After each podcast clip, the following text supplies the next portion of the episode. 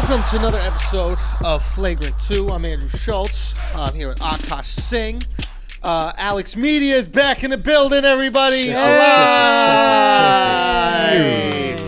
Uh, Mark Gagnon also in the building. No applause. um, guys, I think uh, Dana White of the UFC might be the greatest promoter ever. Interesting. I thought it was Don King. what happened? It just got announced today, and I just saw the UFC post this, or someone else post on Instagram, but it looks like it's legit.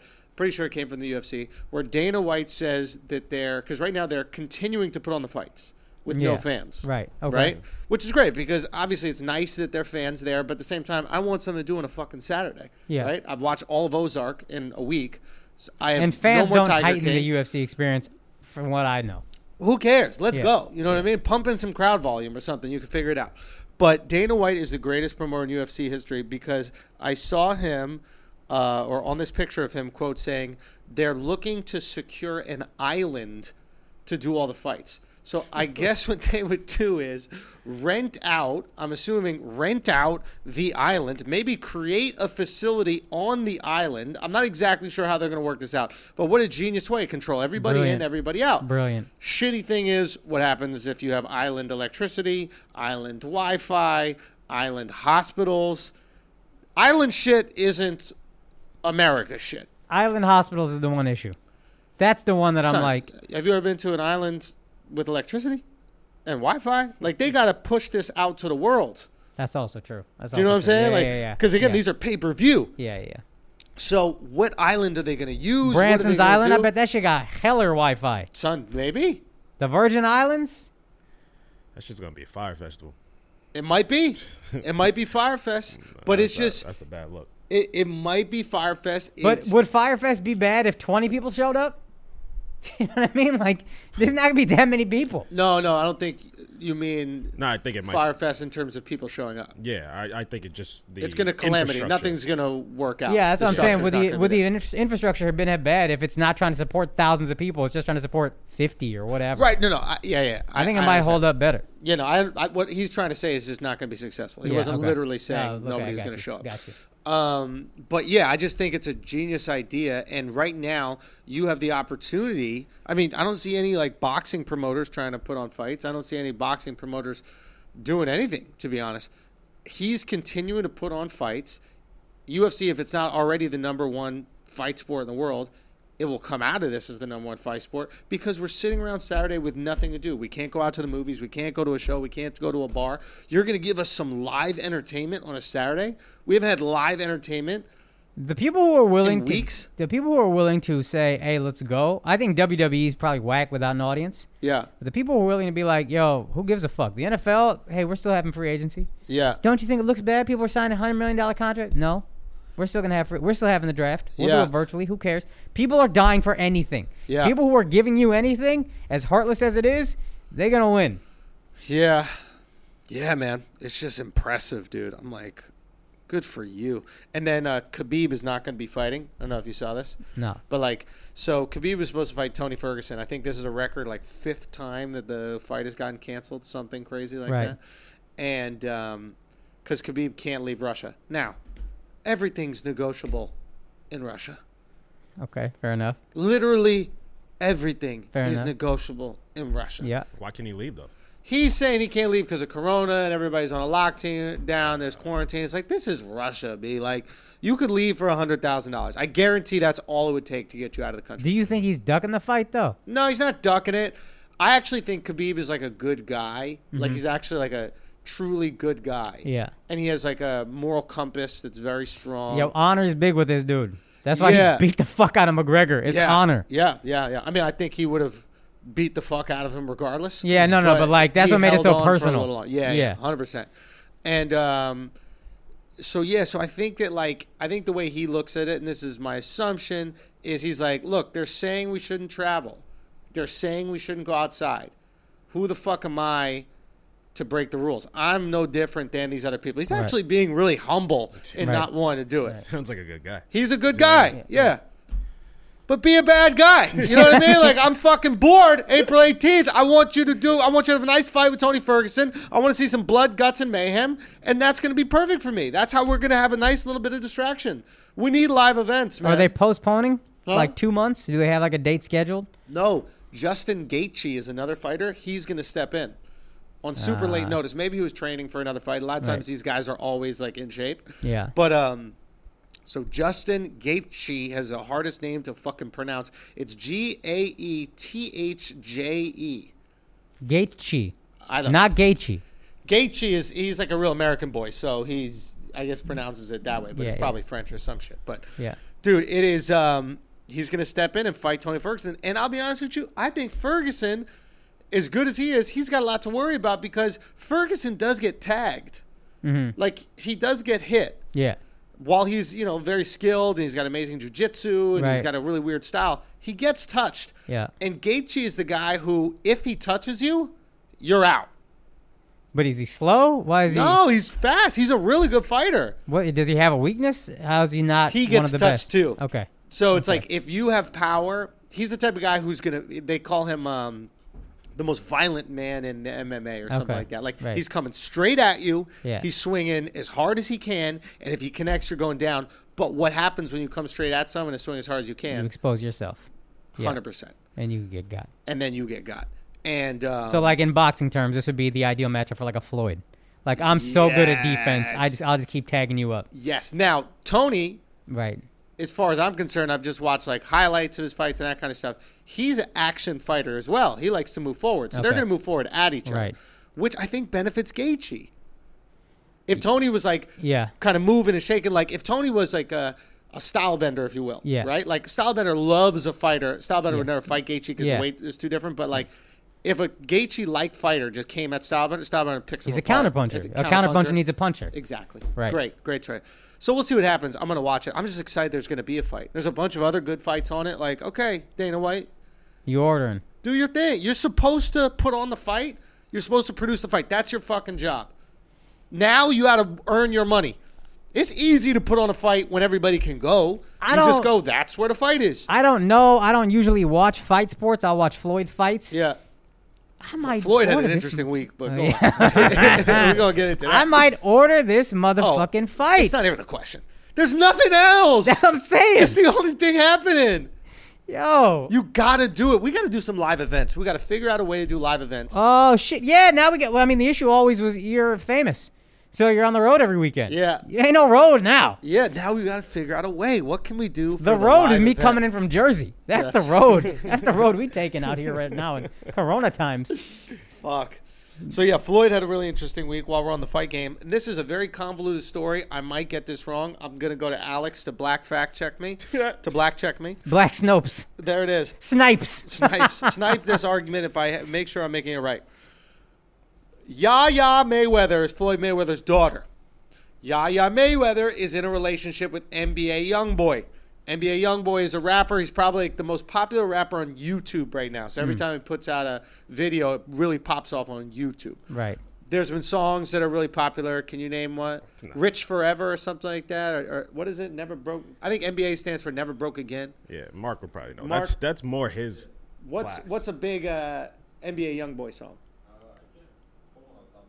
But there's something there. There's something. He's he's He big. got He's big. You would Got recognize him if you saw him too. Um, Yaya Mayweather catches NBA YoungBoy with his side piece. Right. Okay. Yaya Mayweather starts fighting with the side piece. That's not a fight the side piece wants. I don't think. Actually, it really. was. Yeah. I mean, Mayweather's got to be so disappointed about this. So, the side piece starts beating up Yaya. Oh my god, yo. yes, This is embarrassing. that is the most heartbreaking This shit. embarrassing It for reminds me of that fan. like a penguin video. Do you remember like the nature penguin video where like Oh, the yo, female yo, penguin? rough, remember yo. we watched it? The female penguin cheats on the male penguin, and then the male penguin tries to fight the other penguin for the honor of his girl, and then the other male penguin beats the shit. Literally like pecks out his eyes, out and then you watch the female walk off with the new dude. Yeah, and then this one lonely fucking penguin when just Zion Williamson walks out of there. Yo, he tries to come back too, and then gets beat the fuck out of him again. Anyway, so that's what happened. That exact penguin situation happened with Yaya and the side piece. Only difference is Yaya Mayweather stabbed the side piece Because she's getting her ass beat. because she was getting her ass beat. Uh, do I have this right? I think I have this right. yeah. NBA YoungBoy goes to the hospital. As a 36 year old man, I feel so pathetic talking about this. I'm only talking about this because there's nothing else to talk about that's sports related or anything related. Nothing's happening in you, the world. You came to me yesterday. You're like, "Yo, what's up with this story?" I was like, "Son, I don't got enough patience for that shit." Who did he end up with at the end of the night? I think My- he, no. Well, his the last video he posted, he's with Yaya. So are you sure? Because I thought he went to the hospital with with the side piece and then brought the side piece back. Not Yaya. no, has no, no. The colorful hair. so I saw him.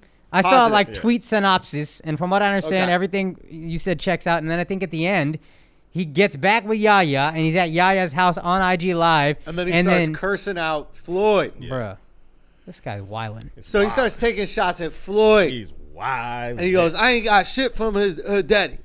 You know what I mean? He bought me two sneakers. I ain't wearing none of them sneakers. you know what I'm saying? I ain't got shit from his daddy. Right? Now, she's sitting there in the back. This is how you know Floyd is a horrible parent. She's just sitting there in the back. She can't even defend her dad after the man that just cheated on her Wow, that's a great point. is talking shit about him. You know what I noticed?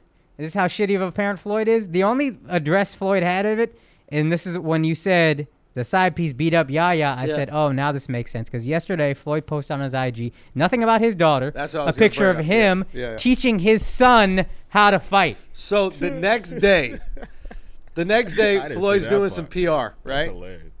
So Floyd goes, I've never claimed to be perfect, but I try to be the best parent I can. Now, you got to claim that shit because of this whole drama with Yaya. You only say that when you Youngboy. far from perfect. Yeah. I never claimed to be perfect. Yeah. That means you real far from perfect. Yeah, yeah, yeah, yeah. So he's teaching one of his sons um, how to box, and um, I feel bad because I don't know if the son knows it's a PR move.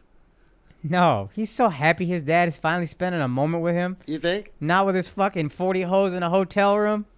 Son, he, the son is probably the happiest he's ever been in quarantine times. You like, think? my dad is finally in the fucking house. Son, You think? Oh, yeah, yeah, yeah.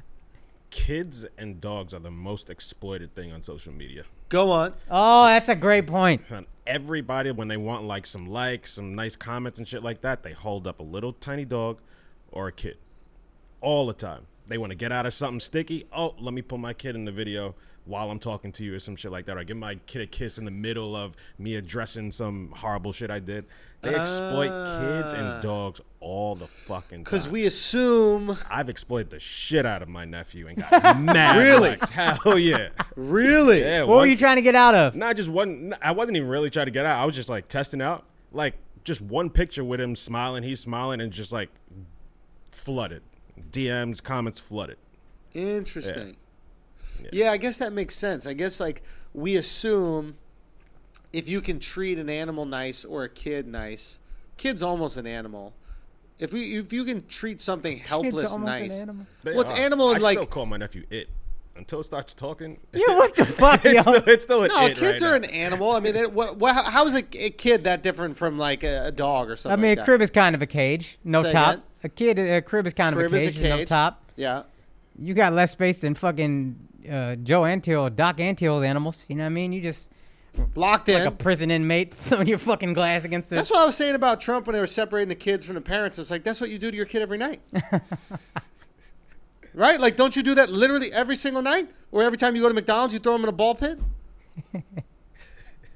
You do? That was your inside joke premise, right? It was. That's how you fix it. Is make it a ball pit, and then nobody can have a problem Yo, with it. it's fine. It's like we all we don't like kids. Like everybody acts like they fucking like their kids all of a sudden. And when some shit's going down. And then all the rest of the time, like Louis C.K. becomes the biggest comic in the world because he hates his kid. Yeah, Like, I always most- hated that shit. You did hate it, and you have like a real sensitivity to like you know kids and that kind of stuff. Yeah, I love kids. But yeah, I know, but like your parents hated you. Yo, you wrong about that, son. You wrong about that. My mom loves me. Okay? You wrong about it. Wouldn't know what that's like. Dad, on the other hand, appreciate you, pops. Why do you think I relate to Floyd's kids so well, yo? Man. You got laid off, Dad? Let's hang out. Yo, man, it is just so. It is. Look, none of us have kids right here, right? That we that we're aware of in the least. So it's like we don't really know about them, but there is something. You know how like jokes are true in that they tap into a feeling you have. They might not be true in, in terms of like a behavior that you exhibit, but they're true in terms of the feeling. Yeah.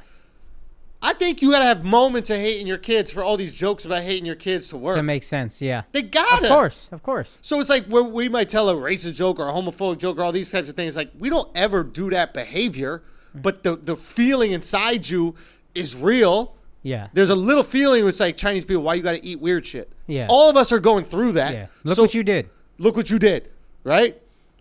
So since that feeling is in us, the joke the joke works. And the deeper it is, the more we laugh at it. Maybe that's why we like Louis, because the number one thing you can't feel is Son. I fucking hate this kid of mine. he that's literally I think where he became famous. And then everything after that, people are like, "Oh, I like this guy," and he's and he was a really great comic. So all these other things worked. Yes. But uh, and he has a new special. You guys should go download it from his website. Um, it's just out right now. I haven't seen it yet. Have you seen it? No, but you know how we talked about how comedians should put their specials on Pornhub? Yeah. Isn't he the guy that should, should break that fucking wall down? That's funny. I mean, I'm, I'm saying that kind of serious. Like that's the move. You gotta lean in. That's funny, man. I mean, lean in like you did on that hotel room door. you know that he didn't. yeah, you told me. Yeah, but you know, you Those girls made up that whole shit. You they told were me- taking pictures and all laughing about it.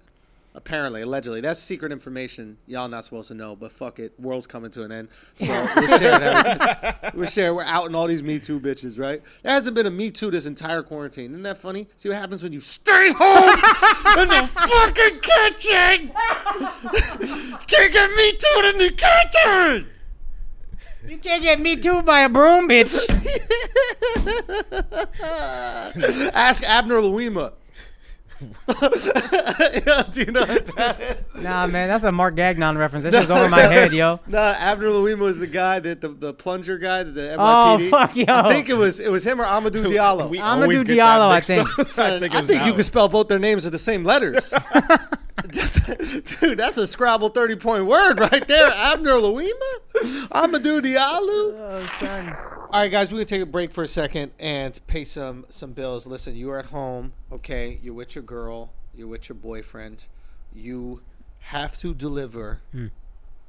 You have to deliver sexually during this time. It's not a game, okay? You spend a lot of time together. I know you're both annoyed. You know how you ease that tension? You know how you calm the room down? You calm the house down? You know how you make everybody have a good night's sleep? You deliver that dick. I mean that sincerely. You get Blue Chew to help you out with that. Plain and simple. I don't care if you're tired of having sex with your spouse. I don't care if you're tired of having sex with your partner. Your partner, you need to keep delivering. Who's going to help you do that to the best of your ability? Blue Chew. Okay? Blue Chew is doing this for free. They're sending you the chew. Okay? All you got to do is pay the $5 shipping. You go to bluechew.com. Okay? Use the promo code FLAGRANT. Simple as that. You get that hard dick. You deliver the night of your life for your loved one. You want to have a date night? You want to have a date night? You want to stay in? Okay? You're not going to be able to go outside, but you nice, get a little drunk, get a little whiskey in the system, do a little dancing. Okay? Fuck watching a movie or watching a show. Go party and then We making a that movie. party. Yes. Make it. And what'd you say? We're making a movie. make a movie 100% all right that's what you got to do. Blue chew is going to help you get there. Shouts to blue chew. Bluechew.com make sure you use that promo code flagrant and you will get it for free. Just $5 shipping. All right? Let's get back to the show. Nah, the craziest stat is that domestic violence is, is all time high right now. Oh, Is it going up? And child abuse. It's because them gays bro where's case Rosso? them gays can't live with each other The lesbians. I'm in. The, I mean, them uh, lesbos. Yo, we gotta get to private. It's calling them private. lesbos. That's a funny. Lesbos is funny. hey, there's some lesbos that just moved into the apartment building. You think they need It help kinda moving sounds their like- shit? Probably not. Kind of sounds like bozos. You know what I Yeah, mean? like Lesbos. lesbo. Hey, you little lesbo. Hey, lesbos. Oh man. Do you think that he thinks of lesbos are watching me sit like this with sandals and green socks? yeah, Yeah, they're calling you that something. too. homo Yeah. yeah, they're not saying homo though. What do you think they're saying? Save it for Patreon. Some British cigarette over there? No, but it's funny. So I get updates about uh, the coronavirus from the city, and every once in a while they're sneaking like, "Oh, if you're having problems at home, call this number." Who are you supposed to call? I'm like, the two things they warned us about is coronavirus and, And getting then fucked be- up at home. Son, And son, how you make that call? You can't go nowhere. You can make the call from the next room. He can hear you, fuck you up more. nah, bro. Nah, bro. Son, People gotta get fucked up. People gotta get fucked up, bro. I don't. Hey, hey, bro. oh my god. Hey, bro. Hey, y'all gotta figure that shit out. If all you hear is, if you just hear slaps, if you start to hear thuds, then maybe you gotta stop. But if it's just, Hey, maybe they're watching a really good. Maybe they're watching a really good movie. that's you know, it. they that's like a the round of applause. You know what I mean? And they want an encore. We can't be spreading this virus. You know. It's just black people watching comedy. You know? That's just moving furniture, throwing Yeah. pots and pans. yells around. and claps and all that. Nah, this is uh, You the domestic stupid. Like, you know what I mean? the domestic violence shit is wild because I do not feel any of that. No, no. This is where the domestic violence comes in. I really know this is where it comes in. Alex, Alex, why you've been feeling it, bro? no, no, no, because you've been like having your little waves. Because I remember you came in here and you were almost at your wits end, and now it's like, What was oh, it about though? What was it about? I don't like.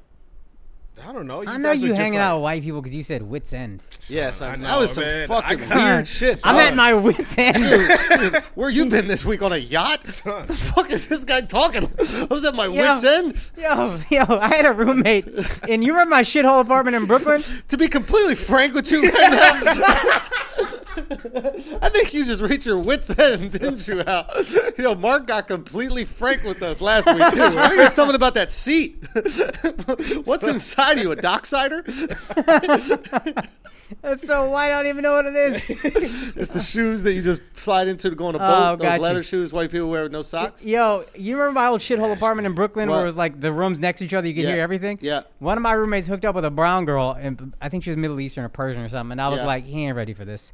And apparently, she was with her sister. First of all, her sister told, said, if you hook up with this guy, your pussy will turn into a toxic waste dump. Still got her back to the apartment, and then the sisters calling, and it's just brown girl drama for no reason. They're just yelling at each other. I'm hearing this shit for 30 minutes. I'm getting fed up. And then the thing that made me laugh was the whitest thing ever. You remember my old roommate? Yeah, Shout out to. Alex. Yeah, yeah. He, I just hear him go, I'm sorry. I am at my wits' end.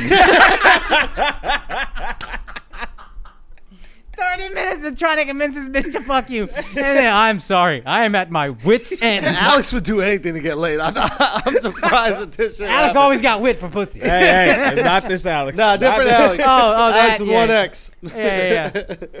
All right. Um, but no, seriously, back to domestic violence shit. Um, I Sometimes the husband just reaches his wits' end. no. Sometimes if you reach your wits end, I think domestic violence is, is caused by women who can't uh, cook. Mm, all right, go. I think I think it. I think when you're in these situations, because I've been having a glorious time going home. I go home. It's easy. Place is fucking clean. My girl has nothing to do. Well, she has to work during the day, but then after that, she's like looking for shit to do. So she starts making these elaborate meals. You know, everything's amazing. I come home to a delicious cooked meal every single day. Um, what is there to fight about? We eat, have a glass of wine, turn on the TV. She's asleep within five minutes of turning on the TV. How? Where is there room to fight? I wake up in the morning, we kiss, I go to work. Well, you still have to work. That's the difference. Yeah. That's a good point. I didn't think about that. Son, you're not even living the quarantine life. I'm really not. Son, at all. I know. I'm really not. It hit me last week. I was What like, happened? oh, okay, this It is what. meaning she. nah. Couple times. Uh, nah, but uh, His wits' end like, hit him last week. yeah, like quarantine, like the feeling of being quarantined. So what everybody happened? else. Nah, What I, is it like quarantine? Describe it for us. I like it, Yeah. son. I like it, son. It's like you you wake up when the fuck you want to. yeah. And then you just like plan out your day. Like, huh, what do I want to do today? And then so what do you do? yeah, well, I'm gonna go to the living room at one. Yeah. No, but I've been doing home workouts his whole life. Yeah. Well, You do IG videos where you're doing pull-ups and your dick is out. No, but he can't go to the gym in his building That's no the more. gym. Oh, I thought, I thought those were in your Home? fucking closet or whatever. You just son, had a pull-up think I live bar. in a fucking mansion, son? Bro, yeah. All right. You you need to take a picture from your balcony Saturday. It was Anyway, fucking gorgeous. Go on.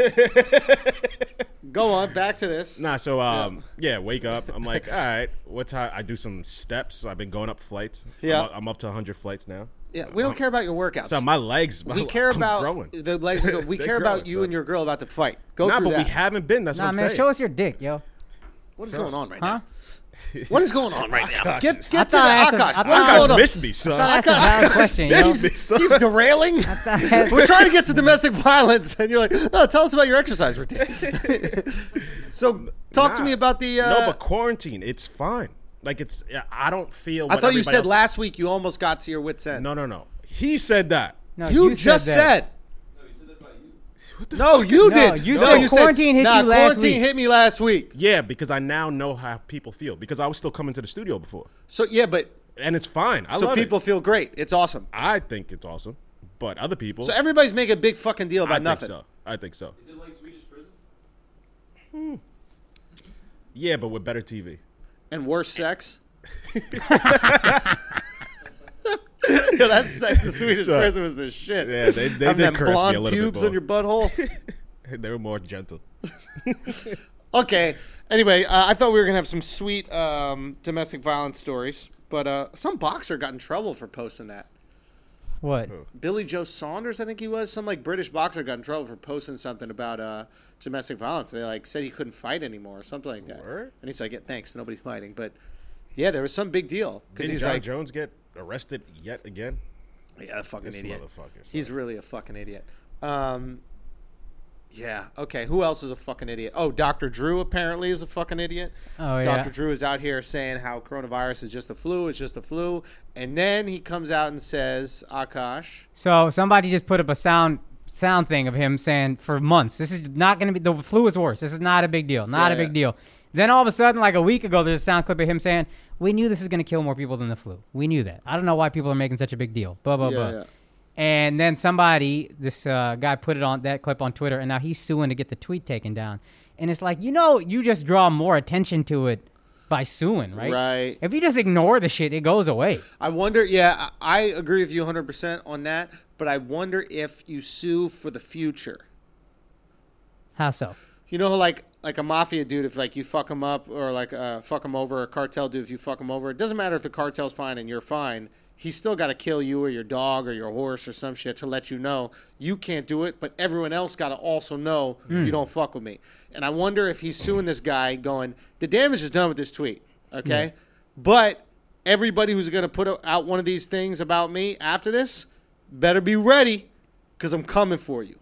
And now the next person that's going to think about making up that meme is going to go, man, I don't know if I want to post this shit. You know, also, if I could defend this guy, you know how many doctors I was talking to that were like, early on, they were like, this shit, the, f- I wish motherfuckers would act like this for the flu. Yeah. It's not going to be as bad as the flu. And now they're all like, yo, I was wrong. But what kind of doctor is he? I thought he's a therapist. Yeah, he has an MD from. Oh, he has an MD. Yeah, I, I checked into it. I want to make sure. Him and Dr. Oz. I thought both of them were full of shit. They both got MDs. But he just wrong. And that's his other thing. If he just came out and he's like, yeah, I was wrong. This shit is worse than the flu. Everybody be like, well, there you go. You're whatever. Yeah. But I think the fact that he was like, we knew this. That's where he fucked up. But most doctors I talk to, and some still are like, eh. Yo, we really got to talk to to do- a doctor about how they feel about people with PhDs calling themselves doctors. Oh, they don't like that shit. They don't like that shit at all. Because there is like an English major at some fucking girl university. you know, like Barnard. Barnard or some shit like that that has a PhD in like literature Yeah. or something stupid, Yeah. like poetry. You can get a PhD in poetry. You can get, and they are called doctor. Yeah. and they can make you call them doctor. It's Doctor Smith. yeah. If you're a PhD, I'm like, is it? That's the thing. I think in order for you to be called doctor, you have to be able to save lives. Yes. That's doctor. Yeah. One, my homie who's a dentist has me call him doctor. I don't call him I'm like, you out of your fucking That's mind, yo. doctor. Maybe the surgeon dentist. Oral surgeon, you got that. You Or- went to medical school. Oral surgeons have to go to medical school. doctor. Exactly. If you do braces, Nah, bro. Fred. That's Fred that does the braces. That's braces Fred. Yo, I don't even call you Doc. You and Doc Antle the same amount of doctor to me, Yeah, bro. you, Dr. Dre, Doc Antle, all that shit. Fuck out of here, bro. Nah, that's we got to get to the bottom of that. it's a That's funny thing because it's like a. New, how dare you? you know what it is? It's like New York, New Jersey. Like the. MDs are like New York, and the, the other PhDs are like New Jersey. They're bridge and tunnel doctors. Yeah, they're bridge and tunnel doctors. You know how you kind of look down on Jersey? No, and I don't. Jersey's. A lot of people. I remember, like uh, years ago, I wanted to move me. to Jersey. Exposed. I Expose remember me. years ago, I wanted to move to Jersey because Expose me. Hoboken was nice, and you said, "I'm not even lying to you. If you move to Jersey, we won't be as good of friends." I mean, I don't think we are. I think, I, if I'm trying to be completely frank at my wits end here, I really don't think I don't think we're as close. We're not as close since you moved to Jersey. We used to hang out more. no, we hang out more because of the studio. Now we just here. Maybe, maybe the, you're the studio saved the friendship. Maybe you're fucking right, man. Maybe you're goddamn But right. you know how we look down on Jersey as a just generally like Jersey's kind of like a whack state, and Jersey has a ton of pride. I've never looked down on Jersey like that. I have. Yeah, but I I, never generally- got it. I never understood it. It's like none of these people chose to live in Jersey, Akash, but like you just grew up in Jersey. I always thought it was this weird thing because I grew up in Manhattan and there was like this bridge and tunnel thing, and where you would like kind of like make fun of the kids that came into the city from Right. outside the city, and I'm like. None of these kids made the fucking choice to live in Long Island or like Queens or that kind of shit. I don't understand why. No, I get that. But but so even as a young age, I'm like, oh, I got it. It's just this stupid hierarchy shit. We all got to create some hierarchies so Yes. we feel better than each Fine. other. That's that's what it is. That's Yeah, yeah. exactly what it is. And, ha- and having lived in Jersey, it's a stupid state. It's a fucking retarded state. What's They- bad about it? Why do people? Do you know what a fucking Oh, jug it's handle is? landfills or what? You know what a jug handle is? You can't take a left turn sometimes. You gotta take a right turn, drive around a loop, and then wait at a stop site, stoplight to take a left turn. They're worried about like oncoming crashes. I don't even think so because I've come closer to running that light that because I forget it's there than I have taken a. But the idea is that there's there are cars I think coming the the I other think way. the idea is, I know in L.A. sometimes you have so many people trying to take a left turn and there's no like left turn arrow, so that just clogs up all the traffic. I think the Ah. idea is this frees up traffic, but Jersey don't got traffic like that. Come on, yo, you Jersey, ain't nobody trying to go to you. yeah. But anyway, I, Dallas and Houston. Houston got this big inferiority complex where they hate Dallas, and Yeah. Dallas is like, yeah, y'all are kind of whack. We kind of laugh at you, but nobody really cares. That's Yeah. MDs and PhDs. MDs are like, yeah, you're not really doctors. That's cute that you think you are. And then PhDs are like, no, no, no, we're the real doctors. I'm a PhD. And they got this big inferiority complex about it. Wait, they think they're the real doctors? Yeah, yeah, Why? yeah. Just because that's all they got. We have to How do you get ourselves. a PhD? You just got to write a paper. a thesis. This is so stupid. You just got to have a sentence and Hold then make a paper out of it. That's it. That's all you have to do. You have to go to a little. What's the quickest? I'm about to become a PhD. What is Oh the my quickest? God, this guy. What is the just to Is expose how stupid is it is? Look up if Shaq is a PhD. He's either a he might be honorary. I think he's an honorary. Look it up though if you can. think- Can you yeah. look it up, somebody? You can't become an honorary MD. That's how you know that it's yeah, bullshit. Yeah, yeah, Your shit is such bullshit. You can become honorary. yeah. You cannot become an honorary MD. You can't be an honorary pilot. You're not a doctor if the dis- the the degree is called a doctorate. Yo, you know what we should do? We should ask those PhDs. Yo, why don't you have the PhD do your heart transplant? Yeah, yeah. Yeah. If Yeah. you're a real doctor, why don't we have you do it? What? Bro, NBA star Shaquille O'Neal is a doctor now. O'Neal received his doctoral degree from education from Barry University along with 1,100 other students. Yeah. 1,100 other kids. Come on, actually yo. got A, a PhD, and then Shaq shut us up. He, Come but it doesn't yo. say honorary, right? No. he- Yeah. That's hmm. still some bullshit though. So Shaq got an honorary one. What is the Mark? Can you Google what is the quickest way to be, get a PhD? I bet there's like a one year intensive program. I could fucking knock that out. I mean, it's worth it. you are retarded. Doctor What are we gonna do? We can't do shows. We can't do anything. We're locked in. We're quarantined. Why is Look, everybody not trying to be a doctor I'm now? not calling you doctor. I don't give a fuck how many PhDs You have. you, will got, call son. me doctor. You Everybody in this room will call me doctor. Dr- Doctor Schulz. fuck out of Doctor here, Andrew Schulz. I want the whole name.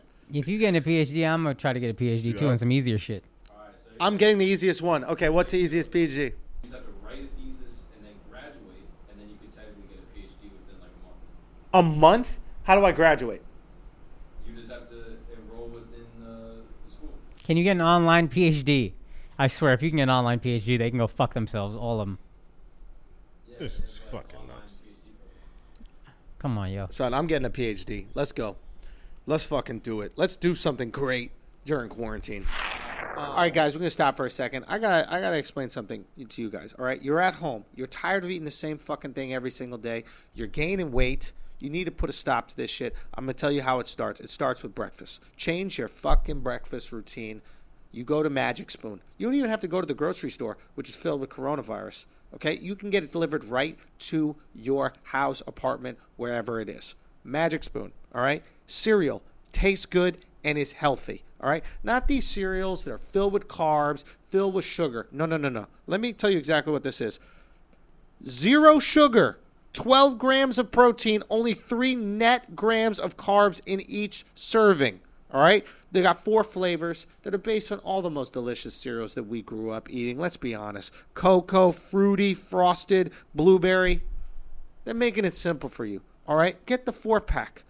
Do whatever you got to do. It's GMO free, keto friendly, gluten free, grain free, soy free. None of the bad shit. All the good shit. Start your breakfast with a little something different. This is a no brainer. This is a no brainer we're delivering for you right now. And guess what? On top of that, if you go to magicspoon.com slash flagrant, you grab a variety pack, you try it today. Just make sure you use our promo code flagrant when you check out. You're going to get free shipping. Free shipping. Simple as that. You get free shipping. And Magic Spoon is so confident that you're going to like your cereal. This is crazy. I don't even know why they're doing this. This is crazy. They're offering you a 100% happiness guarantee. Let me say that again 100% happiness guarantee. That means that if you don't like it, for any reason, they're refunding you your money. That's how confident they are that not only are you going to like it, you're going to keep ordering it. Go to magicspoon.com slash flagrant. Call their bluff. The very least you could do is call their bluff. You got nothing to risk here at all. Magicspoon.com slash flagrant. And make sure you use the promo code flagrant and get that free shipping. That is Magic Spoon. That is a solution. Now back to the show. What else is going on? Uh, I was right. ESPN is going to air the Yes. HBO doc, or the MJ doc. Netflix is airing it internationally, okay. where ESPN doesn't exist. Okay. Yeah, I thought this was an ESPN thing because they were advertising this two They years ago. They made it. Yeah. ESPN 30 for 30 This is 30 division for made 30, it. yeah. So when it when Netflix was promoting it, I was like, "What the fuck is going on?" But then I realized ESPN doesn't exist in Spain. Internationally. ESPN doesn't exist in England. And the Dream Team was huge in Spain. MJ's probably still MJ huge. was the biggest athlete in history. Yeah. I think. I think bigger than Ali. And I'm telling you, ESPN is is hurting. Yo, they need it bad, and uh, I'm glad because we need it bad. Everybody needs it bad, Everybody needs it. and they're putting it out week by week. yeah. which is great because they'll be able to talk about it for that entire week on the rest of their programs. They're doing the right thing. Yeah. Killing a buffalo, use all the parts. Kill the buffalo, use all the parts. Do that for weeks. But they Uh, are scrambling because the idea of a 24-hour sports network is there's always sports on. There's always Yeah. something to talk about. Now there's no sports and they have nothing else to talk about. Yeah. And that's why they're having everybody tweet about it. That's why they're doing all this shit.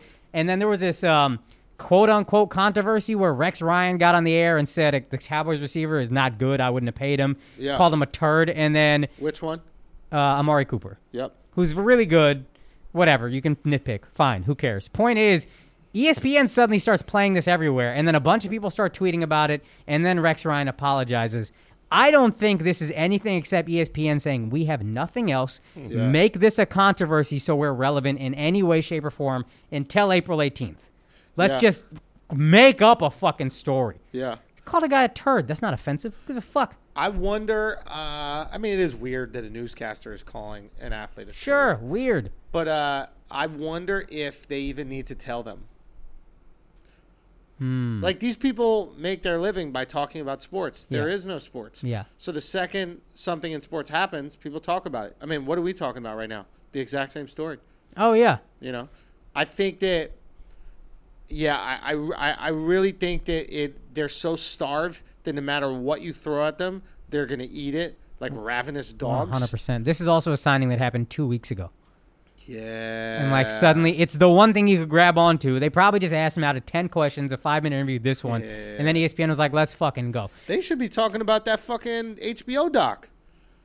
The scheme. I don't know if you guys at home saw that, but uh, We watched that as as a, I fell asleep about halfway through. Ah, fuck, Oh, yo. Okay, good. I tried. I made it. Like Should we talk two about it on minutes, so- Patreon? Say no, no. Let's talk about it now because I have something that leans into it. Okay. So, for those of you guys that haven't seen it, the scheme is this documentary about the uh, big NCAA uh, bribery scandal that happened. And when it was being reported on ESPN and all these other networks, it seemed pretty clear cut that these coaches were getting bribed and that's how players were going to the universities, et cetera. And then this documentary comes out and really exposes, at least from what I saw of the first half, correct me if I'm wrong. Why, what? The coaches are damn sure they were they were paying players. Yeah, but that wasn't the intention of Dawkins. Right. So that I never knew. Okay. So there's this guy named Christian Dawkins, right? And let me just back things up a little bit so people understand. NBA players or NBA prospects are very valuable commodities. Yes. Okay? If you want to relate it to Tiger King, they're the Cubs. Yeah. And you want to attach yourselves to them as early as possible so they have loyalty to you. Mm-hmm. So, one way that people do this is they have these handlers. So, let's say Akash, right, is Yeah. going to be this amazing basketball player.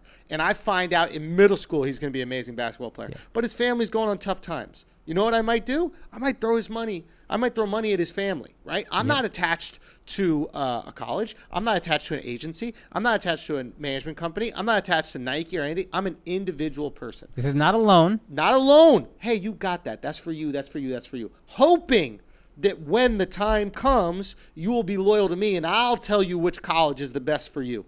And guess what? That college is going to get you some money too.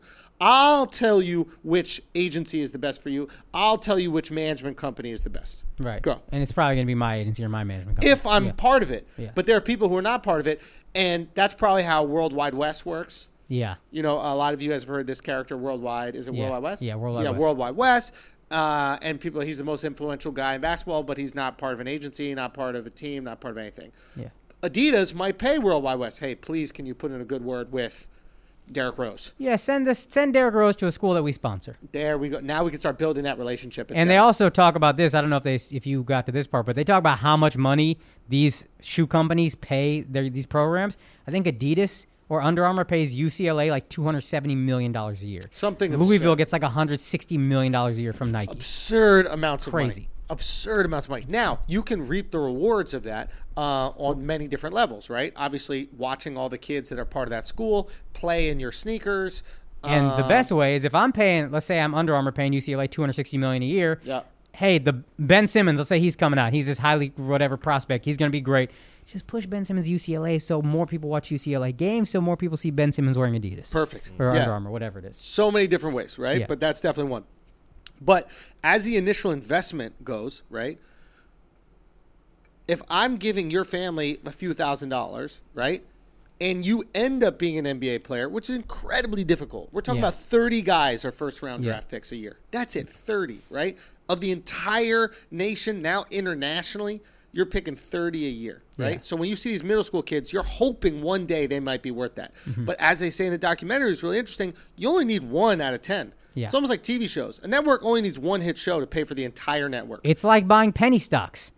Penny stocks. I pay, I buy them really cheap, and if one cracks off and I got Google, Boom. I'm set for life. Hundred percent. So you're in this situation.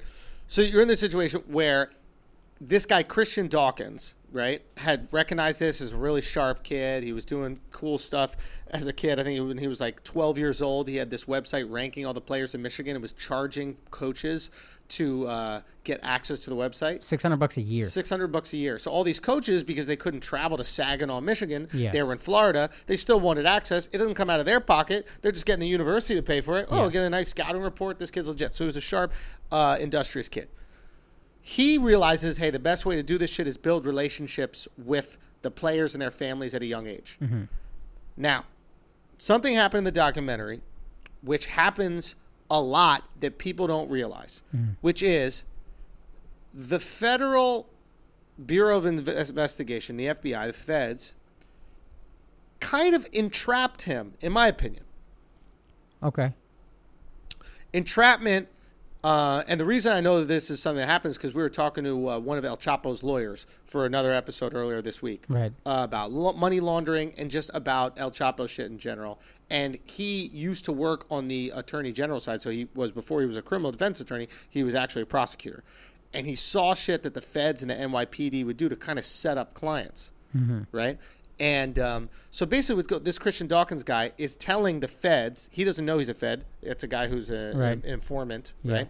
He's telling them, hey, I don't want to bribe the coaches. It's stupid. They have no influence over the players. I have 10 times more influence than any coach. And the, guy- FBI wants to catch the coach. The FBI sets up a system where, hey, Christian, you pay the coaches, and then the coaches will pay the players or whatever. What the FBI wants Yes. is a bribery scandal. Yes.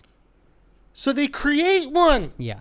Now, granted, coaches and universities have been playing play, paying players for years. Yeah. So it's not entirely untrue, right? Right. What they're like apparently if you're a kid that comes from like an urban big city, you're getting two hundred fifty thousand dollars a year. Right? Yeah. Dennis Smith Jr. I think he got a quarter million to go to play South Carolina where the fuck he played. you know? NC State. Yeah. NC State, North Carolina State. Yeah, Yeah. yeah. So it's like all these players are getting paid, right? Where they're getting paid and how they're getting paid, maybe it's from the university, maybe it's from one of these handlers, but they're getting paid. But the feds basically go, we want to get coaches paying the players because coaches are uh, attached to the institutions, and coaches also are getting money from these brands, these sneaker brands. Yeah. That's a bigger fish. If we just get this Christian Dawkins guy, who's this quote unquote low level handler, giving money to the players, a few grand here, a few grand to coaches, that's not a national story. We're not breaking down institutions. It's just Right. one actor. Yeah. It means nothing. So they kind of make it up. They force Christian Dawkins, even though he tells them multiple times no, Yeah. they kind of bully him into agreeing to pay the coaches. Yeah. And then does he even pay them or he just keeps the money? He keeps the money. So he keeps the money. He doesn't even pay the fucking He never pays the coaches. Is that legal to force someone into doing illegal activity that they tell you they don't want to do and have no interest in doing? Yeah, I think That should be illegal. I think they essentially are trying to get him on keeping their money, because he would take the money they paid him and he would just keep it. He would never give it to a coach. He'd just go out to the strip club or the casino or whatever, and he kept. So the money, they, you find this out later in the movie, when he gets arrested, they they basically bring him into a hotel room and they play all these recordings or whatever. They're like, he's supposed to go in for a meeting. There's two feds there, and then the lady that's the undercover officer is like, "We got you. You can either cooperate with us or you can call a lawyer." And then he's like, "Let me talk to a lawyer." And then immediately they got motherfuckers bust in with guns. They throw him in jail on some real Alex shit. The first two nights he was in Sweden, where he's in there with like he said, "I'm in a prison cell." And El Chapo is upstairs. That's who they got me with. That grade of criminal and he won't snitch. He's like, I'm not telling on any of these coaches. They're hoping to use him to tell on the coaches, and he's got they got recorded phone calls of coaches basically saying we're paying this guy, but they never actually used the words "we are paying him money." Right. Mm. So they're trying to get him to be a CI. Like you wear a wire, you go in, you have other meetings with these guys, get them on tape saying you we're gonna pay this player money, hundred twenty five thousand dollars a year, and you're good, and he won't do it. So now they're trying to bring him up on something, and they come up with wire fraud. I don't know what the fuck they it's they do some shit on some Bullshit. some Al Capone, Eliot Ness shit. Oh, we can't get him on anything like murder, so we'll get him on tax evasion. It's the same kind of thing. So this is what they do. They work up the ladder. Yeah, They set this guy up. They basically entrap him. yeah, Okay. And that because they know by entrapping him, he has such close proximity to coaches that then he might flip on the coaches. Yes. But they have to create a crime for him to commit. yes. And I'm sure this happens a lot. And dude, it's fucked up. I didn't know that it operated like this. And I was talking to this lawyer guy. He said this. This fucking blew my mind. He was working at, uh, for the for the Bronx uh, Attorney General's office or Right. Bronx District Attorney, and he was representing this uh, heroin dealer. Yeah. Low level heroin dealer. Not saying it's okay. It's a shitty fucking thing to do. Right. He's representing this heroin dealer. He was like a part time heroin dealer. He sold a little bit, but it Yeah. wasn't his main thing. And the informant, the CI, right, is telling him every week, "Hey, we got a few more guys downtown. Hey, we, we need bigger quantities. Can you get us a bigger quantity? We got like 100 guys downtown.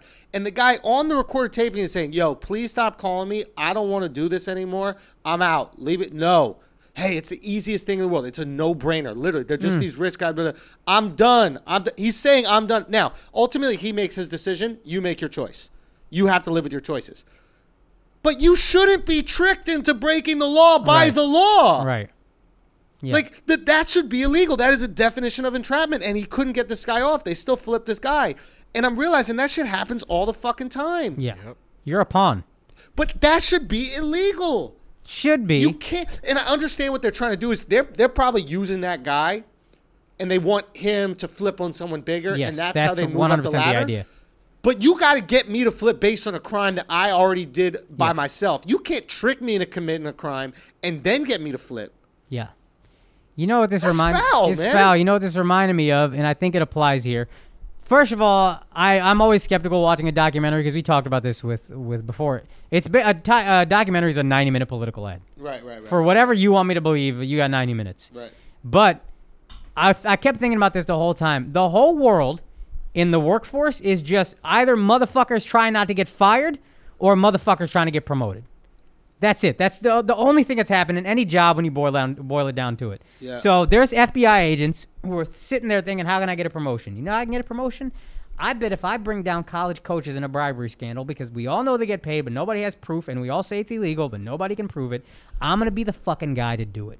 So you get the FBI to give you all this money, all this taxpayer money, and if you watch the movie, they're paying him fifty thousand dollars. They pay him hundred fifty thousand dollars at another time. They're renting out fucking yachts, feeding this guy.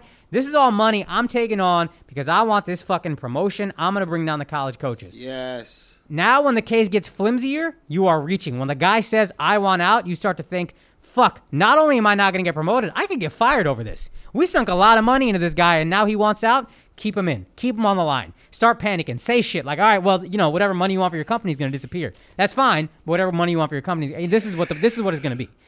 So then you say, okay, fine. And then when the the DA or the FBI fucked up and the New York City District Attorney came out and had this whole press conference and say, "We got this guy Christian Dawkins and we know your he said something like, "We know your playbook now, college coaches, be ready." Which is basically putting their dick on the table like all y'all motherfuckers about to go down. They really overplayed their hand there. They should have just waited in the cut, got somebody else to flip if this guy wouldn't, blah blah blah. But I think they're all just seeing their whole careers go up in flames. Like we got this guy Christian Dawkins. The only reason we got this guy, and we kind of entrapped him. The only reason we got him is to get him to roll over on other people. If he's not going to roll over, we wasted all this It's over. time, all these resources. Let's see if we can scare them into doing something. Let's see if we can have a press conference, tell the coaches you're fucked. But the coaches never say specifically on tape, we are going to pay him money. They would say shit like, I know the money uh, this this school is offer. I, I know what this school is offering him is not what my school is offering. They got Will Wade, the LSU coach, talking about some player like, yo, I don't know if it's worth it. We made a strong offer, and he's not taking it. I know our offer is better than everybody else's offer. Now we can all assume that's money, but in a court of law with well like well paid lawyers, they'll be like that. That could be anything. That could be we'll give you the best scholarship and the best opportunity to have an education. It's all I could. There's no actual proof there. So I think it's just this whole thing was just a lot of motherfuckers panicking on the federal side and rushing an investigation. And Christian Dawkins, who I don't think is some angel, but he shouldn't have gone to jail.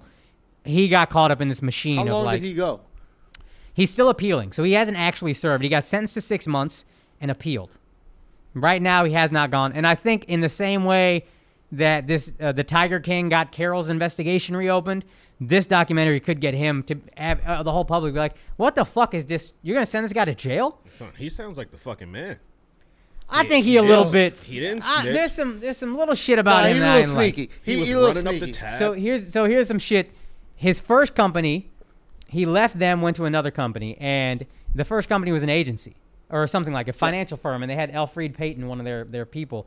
He says he got fired because he ran up forty two thousand dollars worth of Uber charges on Alfred Payton's credit card. Yeah, Alfred. Alfred. The way he said it happened is I was getting Ubers for Alfred on All Star Weekend or NBA Draft Weekend or whatever, and he just put his card on my account, and I forgot to change it. And then at my new company, everybody was using my. I'm getting Ubers for everybody, and it got up to forty two thousand dollars. and I didn't realize what happened. Oh. I have a hard time believing And knowing people who had corporate jobs, there's two ways this happens. One, they give you their credit card if they're going to have you booking everybody's shit.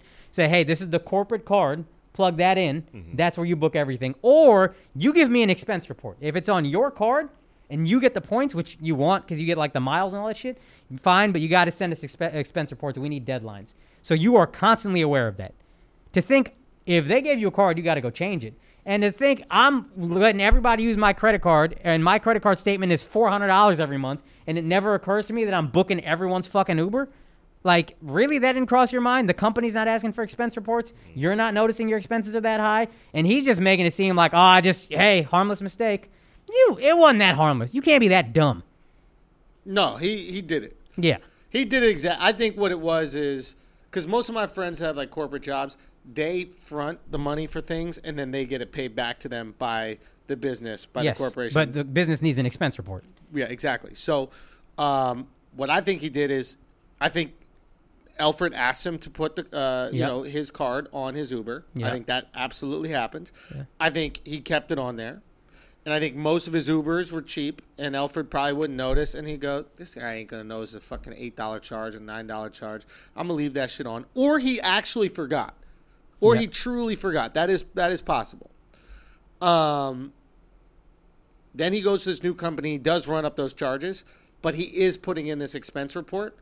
And he must know he doesn't have forty-one thousand dollars worth of charges on his phone. Yeah. But then again, it could be over X amount of months. We don't know how many months it is. That being said, let's say the worst case scenario. I think worst case scenario, he knew he's getting reimbursed the money. The money's coming back to him. He's taking that forty thousand dollars over X amount of months from Alfred Payton. Yeah. That is worst case scenario. But all the while he's going, oh, I'm gonna just say I forgot to charge a car back Yeah. and I'm not keeping in touch with my expenses, that kind of shit. There is some nefarious shit there. Look, he did some sneaky shit. Like even when he had that that website early on when he was uh, uh, ranking the players, Yeah. like he ranked himself and lied about his height and lied Put about his himself skill. number Oh, one. what?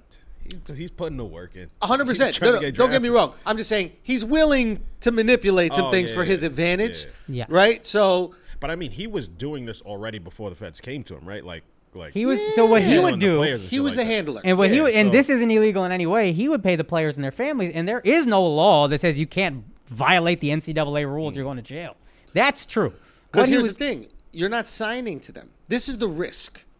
So let's say Al, you're an athlete, and I'm paying you and your family ten thousand dollars a month or five thousand dollars a month. Yeah.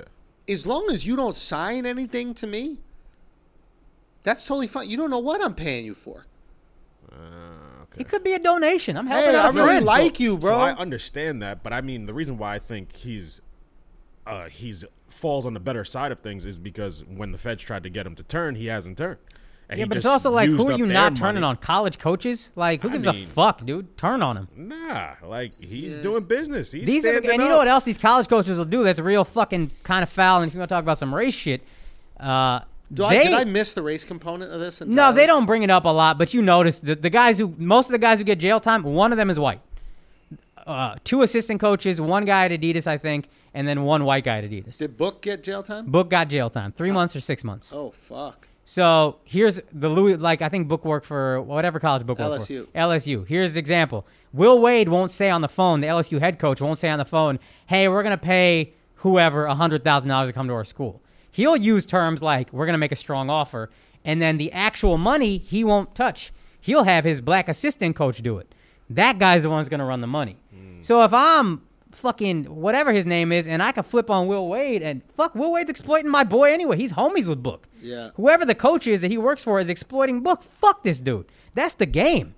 And he noticed from a young age, he talked about the people that would come to Saginaw to recruit these kids were white dudes with money.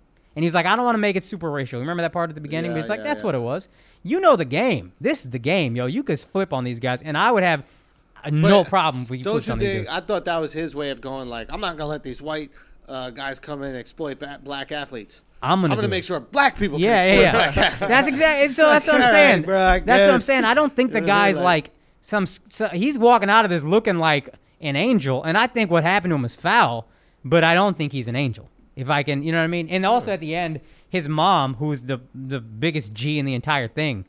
Did you hear this part of it? Nah, go. When he goes to jail, He said the only time he's in there for like three, four days, whatever. He said the only time I cried is I call my mom, and then my sister gets on the phone, and my sister can get me to cry when she's whatever.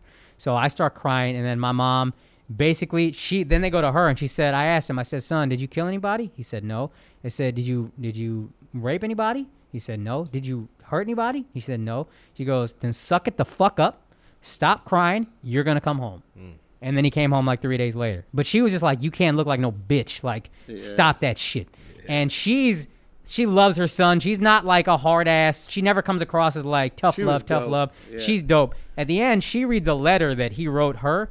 When i guess he decided not to go to college he literally says i am great. I am like gandhi. I think he said i am like martin luther king that guy and capitalism don't go together you can't be gandhi and a billionaire you know what I mean? Like those guys are always guys that I'm like, there's some weird shit going on with this dude. Hmm. Like you're, I don't trust you. Christian If- Dawkins. Christian Dawkins wrote Yeah, that letter yeah. to his parents. Yeah, yeah, yeah, I'm great. I'm this. I'm that. I know what I'm gonna be. I am Gandhi. yeah. I am Martin Luther King. I am this. And it's like, no, you're not. Like Andrew Carnegie and, and Martin Luther King are very different people. Yeah, yeah. You know what I mean? Yeah, yeah, you yeah. can't think you're doing all this good and you're, listen, you're helping families out, but you're doing it to exploit them later. Yeah. Like you're not going to be the best agent. You're not going to. He never said like I wanted. I studied how to be a great agent so I could get my players the best deals possible at all times. Yeah, yeah, yeah. Maybe that's an interesting question. It's like, how do you, what are the ethics of exploitation?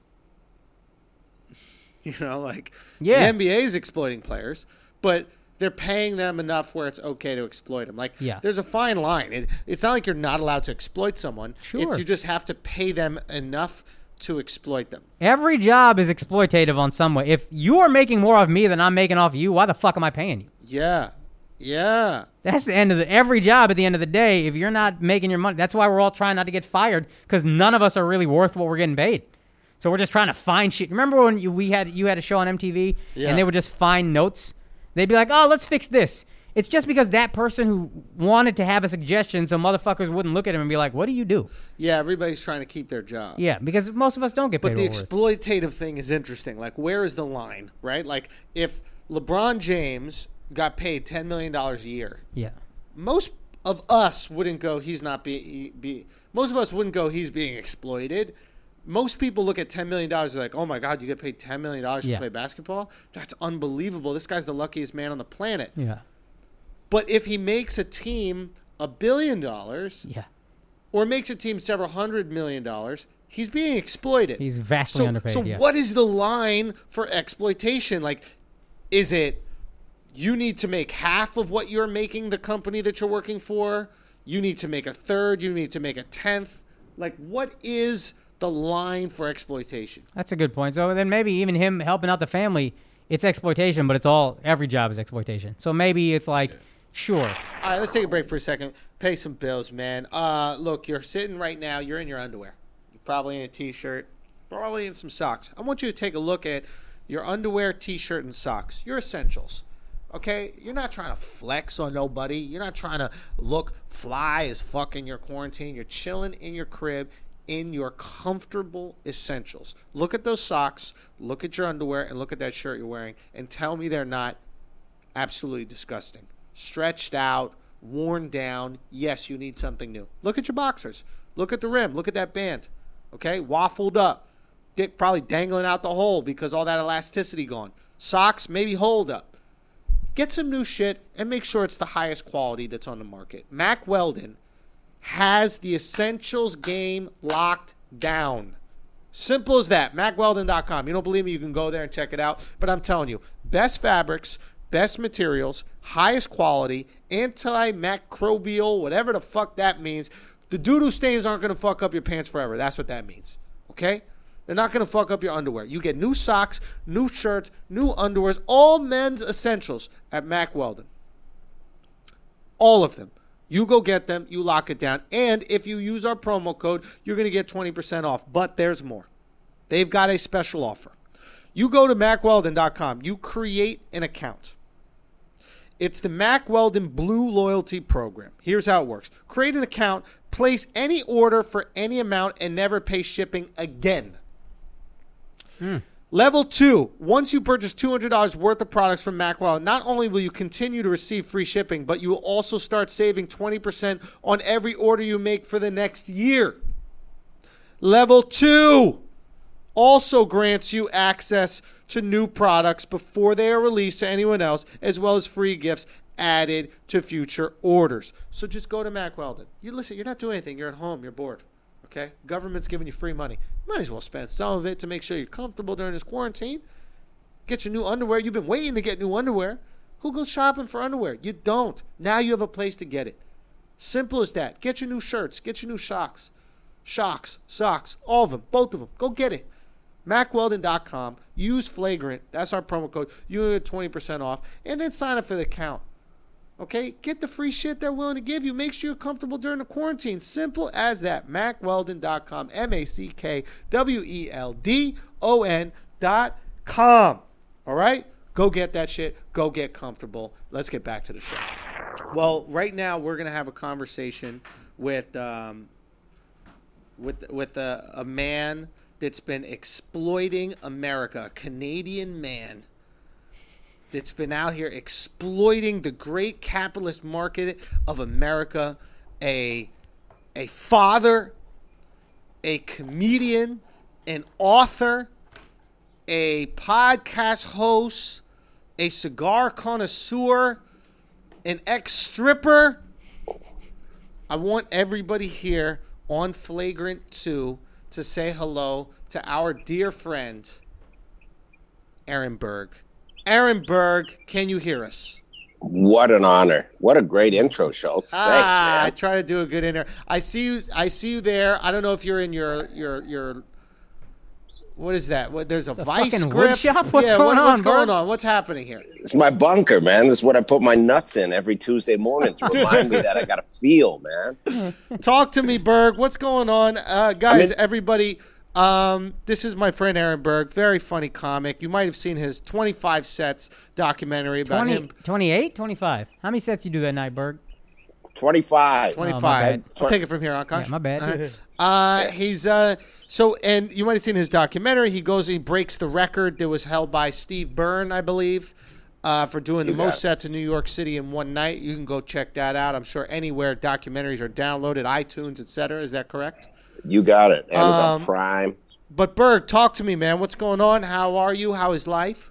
I'm in Delaware. I'm hunkered down. I'm at uh, my in-laws' place. So this is my studio for right now, and then I'm going to use the upstairs apartment once I can figure out how to get a Wi-Fi signal in there. There's like an apartment over the garage. Right. So that's that's going to be the new studio, and I'm going to stay here. I'm guessing the peak hit, so I'd probably be good to get back to New York tomorrow or the day after. It seems Yeah. like Queens is all cleaned up now. Now, That's sarcasm. why didn't you go to Canada? You have the ability to go to Canada with your health care and your amazing uh, woke comedy scene. Why didn't Yeah. you go nestle yourself into the comfort of Canada when you had the opportunity to? My wife doesn't have Canadian citizenship, so even if I went back and I was able to get Canadian health care, that would have been a plus. But I don't need it. I have health insurance. I I don't even know why I pay for health insurance because I'm pretty healthy aside from smoking cigars. I don't drink or anything. So once in a while, I go to the doctor, maybe a couple times a year. I could pay for it out of pocket. My wife can't go up there. We got nowhere to stay unless we stayed with my parents. But they're giving the citizens two thousand dollars a month, no questions asked. Every citizen's getting two thousand dollars a month. Now, how does a hardcore American, I don't know, what are your politics, libertarian? Libertarian. How does a hardcore American libertarian feel about the government, the big bad government, giving away 2K a month? I mean, that seems like it would compromise some of those libertarian values, no? Canadian taxes are higher than American taxes. You you know, you probably pay taxes now. I pay taxes now. Hmm. They're expensive. No, he's rich So- enough that he's not paying taxes. and and I'm going to say this shamelessly. When I first moved here, I was on Medicaid. I I took from the system because I was making no money. I moved from making six figures in Canada, moved to the United States where I was making eighty dollars a week doing twenty dollars spots at Eastville, and I Yo. had no money. So I was on Medicaid for several months until I started making money, and now I pay back into the system. I understand that the world is going through a big thing. I don't know if bailouts are the answer. I don't know if throwing government money. Look, would you learn more if you really went through the shit? If you and I, guys that were we're in very different positions. I make a good living. So if for a year or two years, if I had to eat baked beans and really struggle and shoot live animals to feed my family, would I come out of that better than just going, oh, there's a bailout, so my stocks are worth what they used to be again? I think humanity would learn a better lesson if we really went through the shit. I think the economy would fix itself without having money injected into it, and there'd be more pressure to find a cure and get people back to living modern society or evolving into this new type of society. yeah, but doesn't that ignore collateral damage of people being like, oh, instead of hunting a live animal, why don't I just steal from my neighbors? Akash, they don't teach that at the Bernie Sanders School of Economics. okay, that's clear where Berg These went people to. need to steal from these other people because they are living above 115th Street, and if you live up there, then you can steal from the one percent. Uh, I it- think it's um, an interesting perspective. It's happening, right? I'm not in New York. I left before the shit hit the fan. We're here.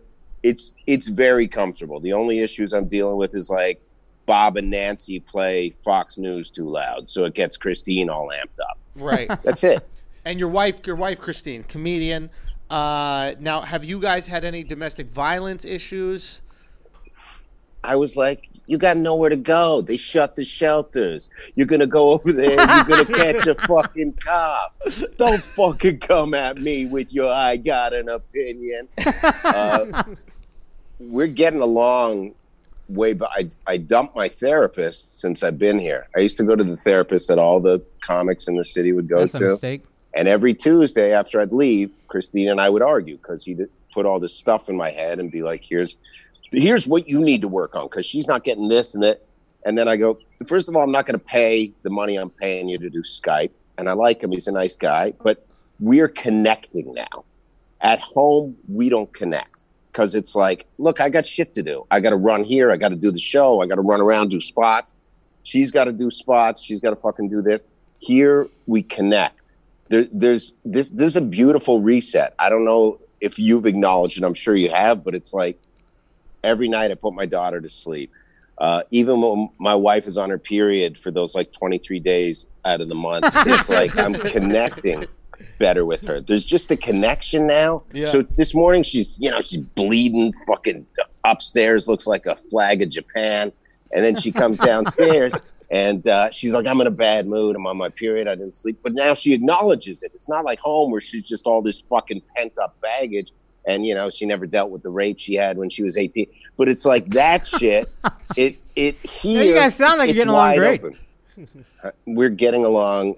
We're really connecting. And this makes me think maybe we don't go back to New York. Really?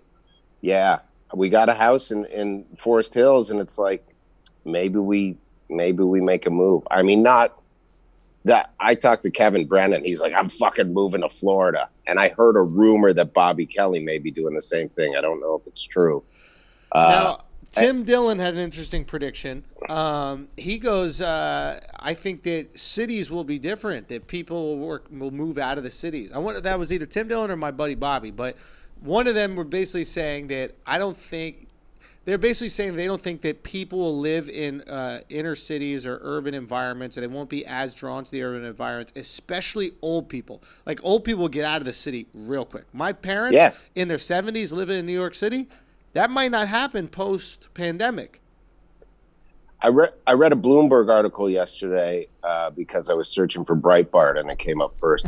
But uh, it, it says that uh, New York is going to become what it was in the 70s and 80s. It's going to have like a full on Hell's Kitchen vibe where it's going to be young, struggling, suffering people that are willing to deal with uh, the threat of a virus as they did the threat of crime in the 70s. And like you knew in the 70s and 80s, you were going to get mugged in New York. Here you're like, hey, I may get the virus, but I could become an actor. So I people are going to do that, which means rents are going to drop again. The city's going to be more affordable. There's going to be way less old people, and they also said that it'll be divided and segregated um, based on who's had the virus and who hasn't had the virus. And how will they do that? They're going to give certificate. This is the prediction. If you test positive, you have to test. You can't be like, I had it. You have to have a test, a positive test. You'll get a certificate. You had the virus. You can't have it again. You may go to these places. You didn't have the virus. There you go. Enjoy your shitty bar eight feet away from each other where three people can hang out and sing Sweet Caroline till 11 o'clock. That's going to be it. Wow. I feel like this is assuming we don't have a vaccine within the next 18 to 24 months. I, think mean, we I- will have a vaccine. Yeah, that's what I'm saying I don't know if it gets all dystopian like that. It's not gonna be fucking. No, no, we will have a vaccine within the next year. But the question is, do people go out to shows if we don't have a vaccine? That's what I'm wrestling with, and I don't know. I think so. I don't know, man. I don't know. I hope. Obviously, I mean that's my livelihood, but I don't know if people will go out to shows because they've been fed so much information like, hey, it's not about you, it's about, you know, the old lady that lives next to you or your grandma or all these other people that are passing because they are passing. They are dying for it and no from it. Nobody wants to be responsible responsible for that death. I think once the curve flattens, there will still be a little What bit does of that like mean? once the death rate slows down, once the rate of infection slows down, But once here's it stops thing. being so fucking steep. But here's the thing, like let's say it's steep or not steep. At the end of the day, you don't want to be responsible for killing your grandma. There are people Mine are both now who don't give a fuck. Say again? Mine are both dead. My Fair enough. And so are mine. So I'm not going to kill my grandma, but like, God forbid you killed your parent or some shit. Dude, I'm telling you, I think my dad has no symptoms, but my parents flew in the heart of it from Florida to Canada. They get home, they're like, You got to quarantine for 14 days. My mom goes, Okay, I'll just go get some apples and shit.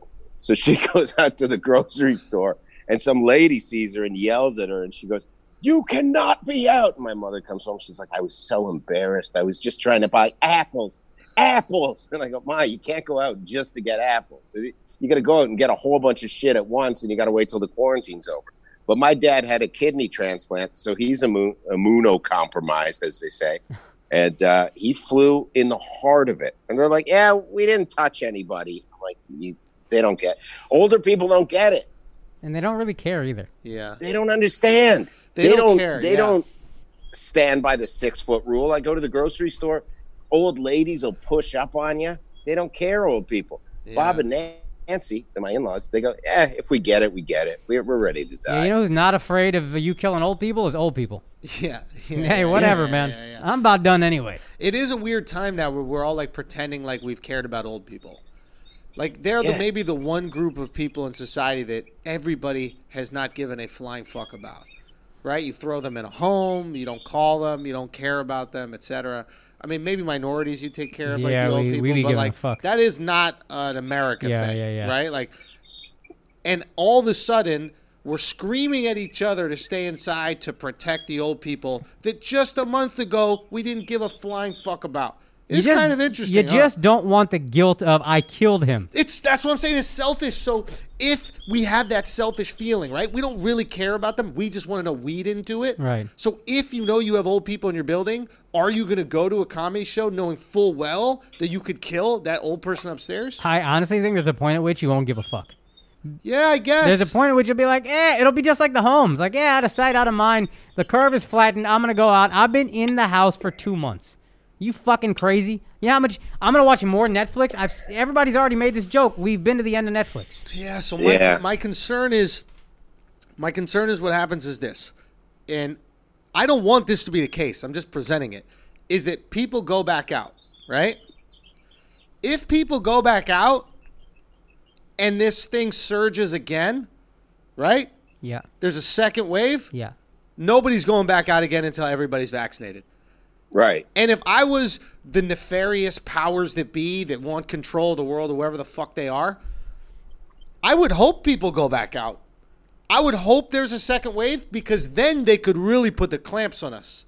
And you know who would help them put the clamps on us? We would. We'd be punishing each other for leaving the fucking house. We'd be Yeah. telling each other, hey, you better not go unless you got a chip in your arm that says you got the vaccine. Now Yeah. they got the chip in. But why would the powers that be? This is a devil's advocate more than Sure, please, arguing. please, yeah, Why yeah. would the powers that be want that if what runs the economy is essentially transactions? Yeah. I don't understand like a PhD, fake doctor, but essentially we need transactions for the economy to go. And if everybody's staying in, this is the whole thing where like the cure can't be worse than the virus. I don't think that I think that the powers that be are above the economy. So I don't think the powers that be are ever economy dependent. I think the powers that be actually thrive in times like this. If you look like at at any like rich group of people, they've made all their money in times of tragedy, not times This of This is when rich people are Yes. buying, and it is when the market is hit like So this. they can't wait Like, for the shit to pop off. Oh. It's like you look at the like rich, rich, rich families. Yeah. They either made it with drug money or they made it with war money. By war money, I mean they literally bet on the wars. Yeah, You that's know, fair. So if they see the shit hit the fan, they're like, "Ooh, we're about to eat again, baby." I was waiting for the shit to hit the fan. Now they eat again, and they have control. I would say they would look forward to a recession. I don't know because if people, if there's a second wave of motherfuckers not going out, I don't think it's a recession. I think it's a depression. I think no, like no businesses are left, Yeah. and I don't know if they want to ride through a depression to make their money. I think they'll ride through the recession, but the depression, I don't even think it's like the lives. I think it's just like it's too much time. It's like I'm not going to see the return on investment. these people are so isolated and so unaffected. We're talking about like money that doesn't go away. We're not talking about like millionaire rich, where like you're a millionaire, but then you lose your million, and then you're jumping out of the building in Wall Street. We're talking about like generational wealth, where it's it Yeah. will be effective in the smallest way, but you'll be able to bump up bump that up by purchasing all this shit that has gone broke anyway. like you see classism really being exhibited right now because we'll talk about it. And when it hit, I was like, you know what? I'm not hand to mouth. I've got. I'm good for a bit. I c- if this goes on for a bit, I can live. I'm not saying I'm going out buying a new car or a Harley, but we can get by for a little bit. You know what I mean? And then you're at that level too. Where obviously it's like, okay, we're not. I don't got to fucking sell everything I have, but look at uh, on the lower levels, people that didn't have their first month of rent, and people that are hoping that those rent breaks are given. And then it doesn't make sense because you see it where people are like you still got to pay rent but this guy that you pay it to doesn't have to pay his mortgage. So you get to see how richer people make money right away. They're saving money on the interest on the mortgage. It's like if you're rich you're making more money through and then the real rich people this is money making time. Yes. because when that market went from 29 down to 20 or 19 you don't think you're swooping in, buying, knowing it's going to rebound to at least 27? How That you're going to make a third of your money back? Dude, there's like snapping your fingers. All right, we got to stop for a second. I got to tell you guys about something very, very cool. Very, very, very, very cool from our people over at Radix Remedies. Shout out to everybody at Radix Remedies uh, for what they are doing. There is a hand sanitizer problem in this country, in that not a lot, not enough people can get hand sanitizer. Okay, the guys at Radix Remedies realize this. They did a little research. Turns out the machines they use to make CBD pretty much the same machines that are used to make hand sanitizer. So what they're doing is they're making hand sanitizer. They've shut down some of the CBD machines. Oh, They've shit. started to make hand sanitizer. It gets better. For every bottle of hand sanitizer you guys buy, I buy, Alex buys, Akash buys, Mark buys, they're going to donate a free one to healthcare workers that actually That's need it. fucking dope. They're not even making money off the hand sanitizers. So not only do we get hand sanitizer, which is incredibly hard to come by, every time you buy it, another bottle gets donated to people who truly need it. You get to feel like a good person while getting the thing that you need. I cannot fathom that there is a better opportunity for all of you at home than this to do the bare minimum to help out these healthcare workers and other people that need the sanitizers. Very simple. RadixRemedies.com. Obviously, you know the promo code Flagrant um, always can be used because they have tons of great CBD stuff there. I've spoken about it at nauseum on this podcast. You guys should already know. We can speak about it again. You got the flour. You got the pre-rolled joints. You got the sleep time gummies. Okay. You got the just regular gummies. You got the nootropic. The uh, the the what's it called? The drops. Right. You can put the drops. Helps with brain function, memory, every bit of cognitive ability, and it gets there faster because you're not digesting in the belly. It hops on the back of that CBD, goes right to your brain, hooks it all up. You could do all these things. Go for it right now, Radix Remedies. But most importantly, get yourself some hand sanitizer. Go do that, man. Help yourself and help the people that are fighting this fight. Yo, I cannot find the message, but somebody messaged me that uh, It was a few weeks ago. He said, I drove by the Radix Remedies, like a store that was a Radix Yeah. Remedies storefront. Went in there, said I was Asshole Army. They gave me free product, and he said this shit was incredible. He said, That's what There's no way about, you weren't high off that CBD joint. Ah! I wish I could find like I'll about. shout him out next time we do a read. Well, I'll read DM us if you're that guy. DM us so we can shout you out on the Patreon. Um, but yeah, now let's get back to the show. I'm gonna fuck this up a little bit, right? But there's this family. I'm sure everybody's heard about the Rothschilds, right? It does I don't we have to get into conspiracy shit. We'll just talk about like factual shit, right? And there was a time um, where this is before information was passing quickly, right? This is before internet, before uh, you know phone calls, that kind of stuff. This is like people were handing messages, courier Yeah. service, right? And I believe maybe World War One. Does that make sense? Maybe. Maybe it was a war even prior to that. I'm fucking up which war it was. Point is, it was thought that England was going to lose that war, mm-hmm. right? Because that guy had such sophisticated personal courier service, because his way of getting information around was faster. He knew that they had actually won this battle before everybody in England won. Mm. He had propped them up with what would be the equivalent of nine hundred million dollars today. Right. Right. Propped up the investing essentially in England. He bought English debt at that time. Like he bought bonds essentially in England. Now the market has shit the bed because everyone in England thought that they lost. Right. So those bonds Yeah. are worth what? Nothing. Yeah. He gobbles them all up, knowing they won Yeah. Now, that did, battle. Did he prop them up thinking they would win down the road? he propped them so that they would. Okay. So they- and yeah. when everybody thought that they lost, Yeah. took advantage of that loss. Right. What I'm saying is, you'll see the same exact thing happen now, and that's how big money. You made forty percent of your money, forty Yeah. percent, four hundred million dollars in a fucking day. Yeah, I'm I'm more I'm just more bullish on this whole thing in general. I'm not as skeptical. I, I- see your point. I That's don't conspiratorial. Yeah. The, the idea that they're going to let it all go, I just don't think it's that big a deal if it does. Yeah. In in terms of the people who are really wealthy, Yeah. right? The people. who Did have you real go through money. this? Did you go through these stages? And it, it's like a general question. Did you go through at first? Did you have anger that was either race related or xenophobic towards China or Chinese people? Did that kick in initially for either of you? You're talking Were you about initially "Yo, like man, that shit is past China. tense. Like, No, What? I didn't. Akash, Akash going. Wait a minute. This just started for you? no, no, I, it was like a couple days Yeah, no, I thought. Uh, no, I just thought it'd be a fun time to actually make jokes, and now everybody won't be so protective because their xenophobia exists, right? Yeah. Right. So it's just a fun time to take advantage of a situation. Like, you really gonna defend Asian jokes at this point in time? Like we've been Yeah. joking on this podcast. Like if Shane Gillis said that shit a month later, nobody would have given a flying fuck.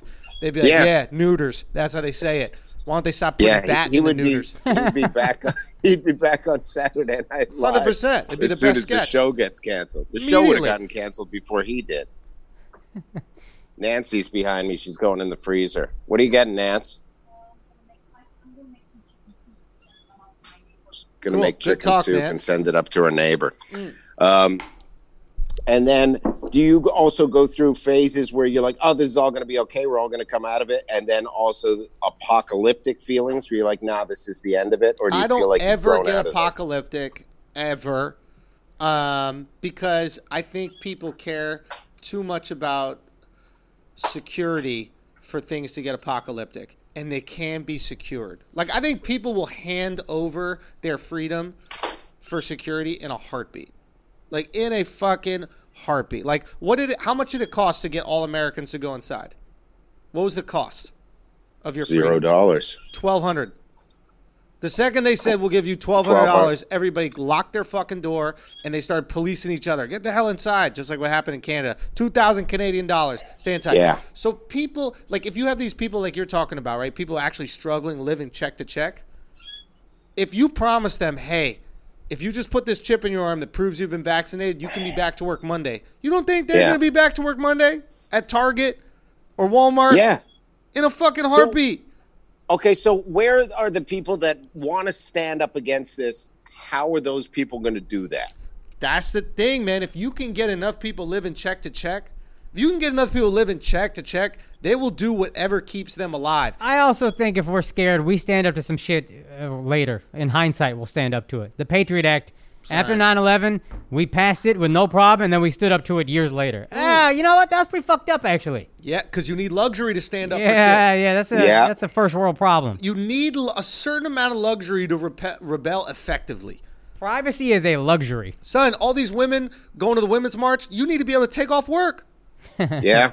Do you know what I'm saying? Like all these all these women went to women's march. Where do they have kids? They're not looking after their kids that day. Like you need to be able to take some time off. You need to have some income coming in. Yeah. Here, you you got to go inside. Uh, otherwise, you don't get your rent paid. No, it's good. I already got my rent covered, man. I'm good. Thank you. Yeah. But it, it's so many people are not going to be able to stand up to that. That's the thing. And then you get. I I would still be in the city. I and I'm not. A, I'd still be going into the studio. I'd be wearing a mask and gloves if my wife didn't have um, her immune system compromised. So that's it. So it's like other people can bring into that situation too, where it's like, oh, your wife is sick, so if you go out, that's going to fuck your wife up. It's, it's amazing how connections can like weaken your stance on liberty.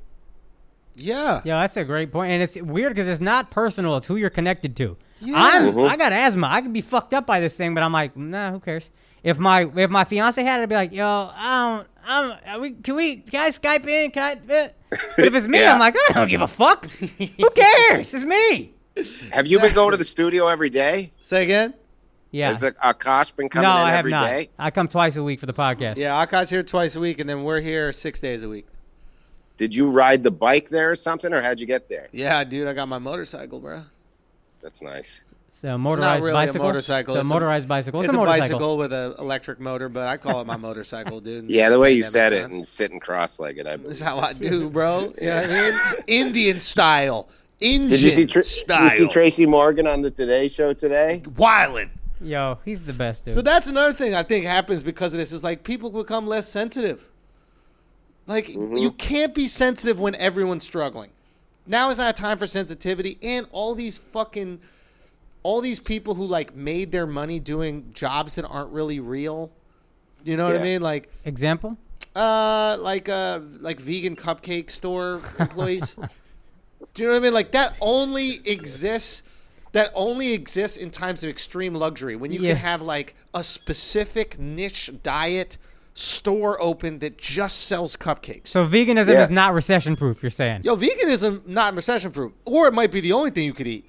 Like Oh yeah. if yeah, we yeah. got to go to the farm and you just got to plant carrots and eat them, that's your life, bro. Yeah. You're vegan. Whether you like it or not, you're vegan. Like you go to India, they're vegetarian. Yeah. You tell me this You're all the time. forced to be vegan. Yeah. No, but it's true. Akaash told me this all the time. He's like, he's like, it's not like people in India are vegetarian because they want to be. It It's is in the religion, but also I remember the first time I went there, we had chicken. That was a big fucking deal. chicken. Chicken. We go into the market, they slit its throat. We made it was a whole thing. You can't just buy this at the store like that. And that could So happen. that's a whole day. Going out and getting your that's like that's like old school medieval shit. Yeah, you got to man. go to the market to buy a chicken. Yeah. So we'll see what happens, man. We'll see what happens. I think honestly, once we have a vaccine, everybody gets back to normal. But I think it's going to be tough to get back to normal without the vaccine. I mean, like I Here's moved my- my... I moved my special taping to November. I think we announced Yeah. it today. Matter of fact, so it's like I'm hoping by November we can do that. But I'm also hoping by the fall I can get some reps in. Last thing I want to do is go six months without performing and then tape a special. Yeah. You know, so it's like I, I'm more bullish. I think once we have a treatment, we don't need a vaccine. Once we have a treatment that's effective enough, all right, we're out. We're good. That's a good point. Once you know that your life isn't on the line, Yeah. either vaccine or treatment, you're ready to go. Yeah. And I talked you know, to Jimmy 'cause it- Big Balls today from Gotham. He did the uh, hydroxychloroquine, or he did chloroquine. Did that help him? Saved his life. He said. Who, who is this? Jimmy Big Balls. Remember the security guy from Gotham? Oh, Big yeah, guy yeah, used to yeah, be married to bad Lampanelli. Yeah. He thought he was going to die, man. He was on death's doorstep at the hospital, and then they put chloroquine in him. Bang! Two days later, I'm up. I'm good again. He's got oxygen hooked up to him, but he did our show this morning, and he's feeling and he, he's preaching by it. Really? Yeah. And if this is effective, we're back. Yeah. And think But of how everybody like wants to hate it because the president vouched for it. Because the president goes, "This is a good thing," and everybody's like, "Nah," because they hate the president more than they want to find a cure. It's an interesting dynamic, and I'll watch a little bit of his talks, and you're like, "Oh, he's aware of some high level conspiracy shit." Or he's just so dumb that he's pretending he is. I tend to believe the latter, but uh, I do think if this hydro was it chloroquine or whatever, Yeah. if that helps, Doug, we are. This is why I'm bullish on it. We are starved more so for live content than anything. Because what's the one thing we haven't had in the quarantine? Above all, human interaction. You said it. I miss giving people five. Yeah. I miss interacting with people. So if there's entertainment that is live, I want to see that. Beyond a fucking TV show or web series or like whatever. I've been doing that this whole time. I'm done with that. Yeah. That's the thing we're always competing with before is movies and I TV. hope you're right, dog. I, I trust me. I want you to be right more than anything. Just my gut. it's such a positive thing he's saying that you feel it and you feel like it's right. Like people are going to be jonesing and then live stand up should have. I mean, we were booming. Stand up was booming. Yeah. It's gonna, if what he says is right, it's gonna hit so much bigger that it's gonna have this cult thing attached to this mainstream popularity thing, which is gonna make it fucking Bro, you know what they should do? They should just do the uh, temperature check. You Oh, what I a mean? comedy show? You Yeah, got a live like show, that. do a temperature check or do a UV ray, whatever that shit. I don't even know. They're, they've got these these these uh, like thermal imaging things that they put in certain cities in China to Yeah. like check people before you go to the grocery store or any kind of public event. Just do that. That will make people feel safe at least. They'll do something. Like you just need people to feel like they're entering a secure environment.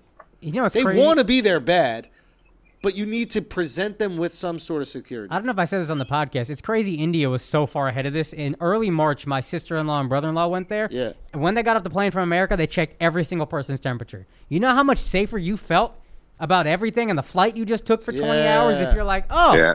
Everybody, nobody got a temperature. Even if it's possible to spread it, Yeah. mentally you're like, oh, okay. Security we should over be freedom, good. bro. I'm telling you, we want that security, man. We don't give a fuck about freedom. Bro, that's No. survival, dog. Of course, we put that above everything. But that's the thing. Like when you live in America and you grow up in a time of prosperity, you you attach yourself to this idea of freedom. Like you see TV shows and movies, and like all we care about is rebellion and freedom, all that shit. And the second push comes to shove, the second we got a little pandemic out there, immediately we are so fucking ready to hand over that yeah, freedom, man. 100%.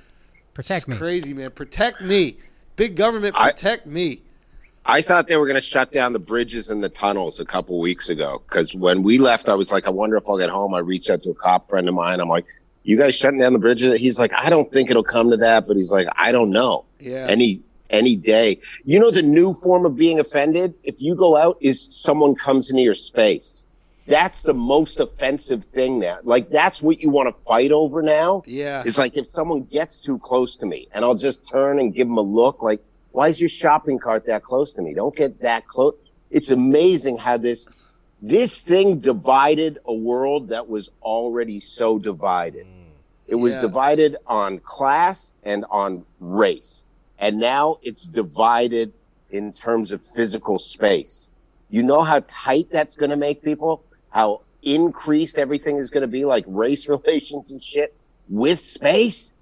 Because it, even if it's not racist, it's going to be race. If you say to someone and they're a person of color, yo, yeah, stand back. Why Don't so get close that to close to me. Yeah, They're going to yeah. think it's a race thing. Not see. I do understand what you're saying, but I also think that now there's something bigger than race that everybody can get on the same page with. Also, So, white like- people never have to worry about black people not respecting germs. Yeah, yeah. they black can be, people they, they can be germs, looking bro. at you like, get the fuck away from me, white boy. Yeah, yeah, yeah. And you're like, Black yeah, I'm not racist. He just don't like germs. germs. But like, They- you know how like They won't pick up after their own dogs because they think it's dirty. When I lived in Harlem, they're like, "I'm not touching that shit." You Nuanced Now put a bag on your hand. They're like, "A bag don't protect my hands." there's a yeah, you know, you know how like uh, there's certain things that like supersede your race, right? Like objectifying a woman. Right? Like there's a girl with a fat ass who walks down the street, and like you look at the ass, and then there's like a Puerto Rican guy across the street. He looks at the ass, and then you guys can kind of like connect over the ass. You just bonded. right? You had this bonding moment. It was bigger than your racial uh, division, your class division, all these things, right? You just the pandemic's a new Latina ass. That's the new Latin ass, bro. It is. Like you see somebody sneeze, and then you can look at a black dude, and black dude looks at you, and you guys just go, "Yo, what the? F- that was crazy, right? Like that right there. Shit. Oh, hell no. you know, and then you can't dap them up afterwards, but at least there's this thing Yeah. you connect with, and that's why I think comedy is going to be amazing after this because not only can you not be offended by the little shit anymore, like I think the woke stuff is done, but the entire world feels the same way about the same thing. And it's very rare in history that you hmm. get universal connectivity. So when you make a joke about Corona, there's going to be a lot of hack shit, but a good bit about Corona is going to tap into feelings that everybody in the audience is going to have.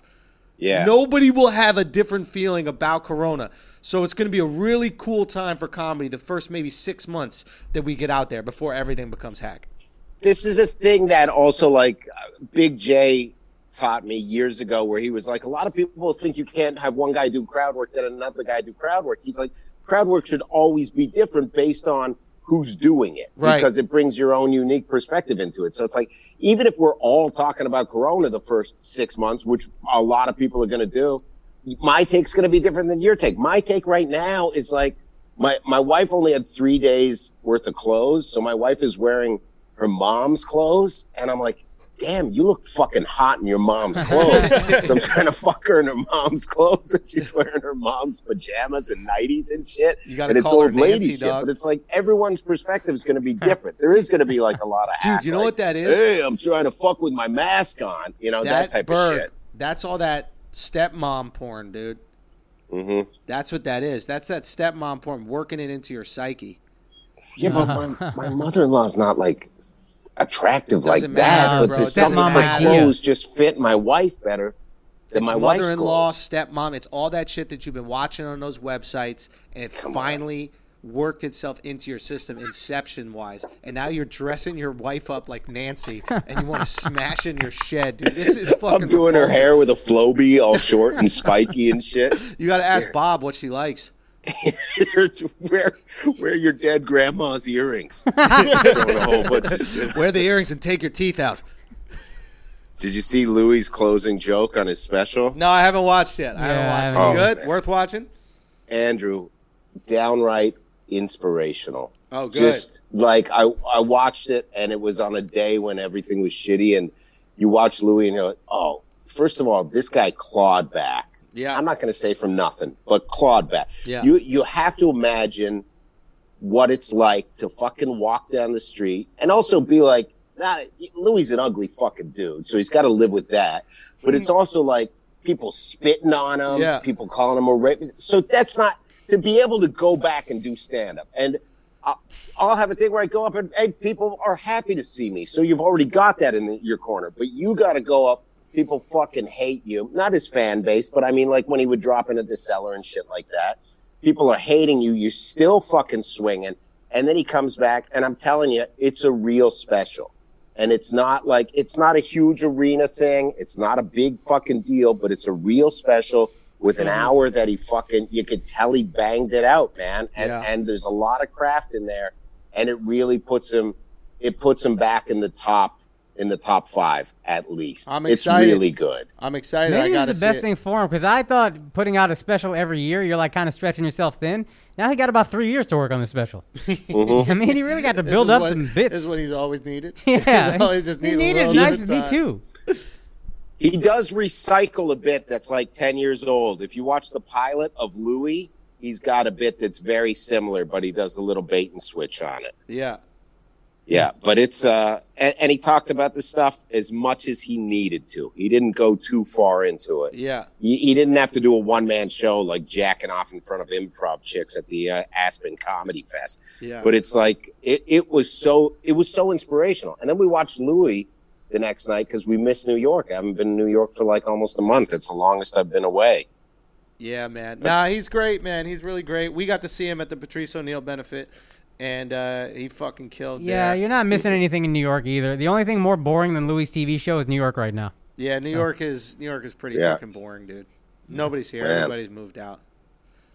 I'm gonna go to the CVS today to get my uh, androgel, my testosterone. It's There been about go. a week, and now we got to drive in. I can't drive my car because if you have out of state plates, they pull you over immediately. Really? Yeah. Well, anyway, I'm, I'm gonna I'm gonna wish you good luck on that, man. I'm glad you were able to call in. You stay safe. You stay healthy. Okay, brother. Make sure you go Dude, check out Aaron so much. Berg. Let them know Love where you, they can see you, dog. Oh, my brand new album comes out April 23rd. It's available for pre-sale right now. It's called American Etiquette. It was recorded at the New York Comedy Festival.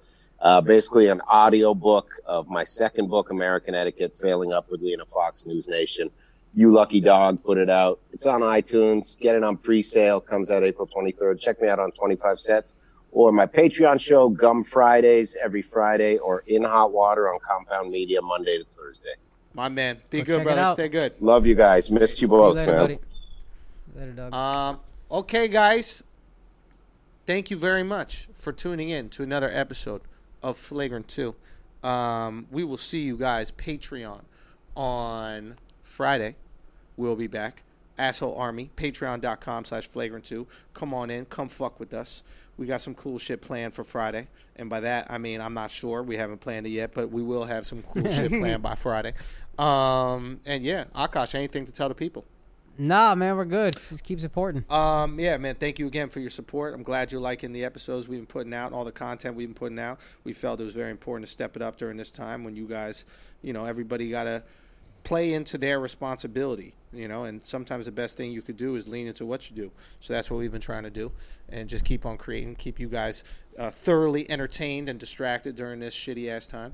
Um, and, and again, I'll say it again, I've moved the special taping from, uh, uh, April this weekend, April what is it, 12th and 11th and 12th to November, and it's November I believe 13th and 14th. We'll post something about it. But all the tickets you guys have are still good for those dates. I hope you guys can come back out those dates. I hope we're back doing shows by that time. Obviously, if you can't make it for whatever reason, Ticketmaster will give you a refund. Um, you just let us know, and uh, whatever works best, man. We just want to help accommodate. Thank you guys so much for your support. We will see you Friday. Love y'all. Yeah. Clips channel. Uh, oh, also very important, and maybe we'll put this in another part of the episode as well. But we got this uh, clips channel, man. So um, we want you to subscribe on YouTube. Subscribe, subscribe, subscribe. It's a flagrant two clips. So basically, we take the the highlights of the episode and we post, you know, maybe five or six clips uh, every single day. We do that for the uh, nightly uh, episodes of uh, Corona Chronicles that uh, I've been doing, and uh, so just tons of content there. Go subscribe, even if you don't watch a single one of them. Just subscribe. It really helps us when you subscribe because YouTube goes, "Oh man, people really like this content," and then they put it out there in the world. And we want these videos to be the billboard for this show. You know, so we want people to be randomly scrolling on YouTube and all of a sudden they pop into a video they really like. Akaash is ranting about some shit. Uh, Alex is talking about some abortions or whatever the fuck that he does with his free time.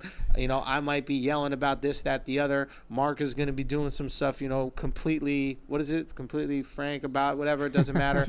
uh, the point is, you guys go support that that grows. We do some amazing things, man. Uh, we also have another one for the Brilliant Idiots channel as well, the Brilliant Idiots clips. You can Subscribe go subscribe to, both. that. So yeah, man, we're just expanding during this time. We're putting out a lot of content, expanding. You can help us do that if you go subscribe. So we really appreciate that. We love you, and as always, keep it tight. God bless.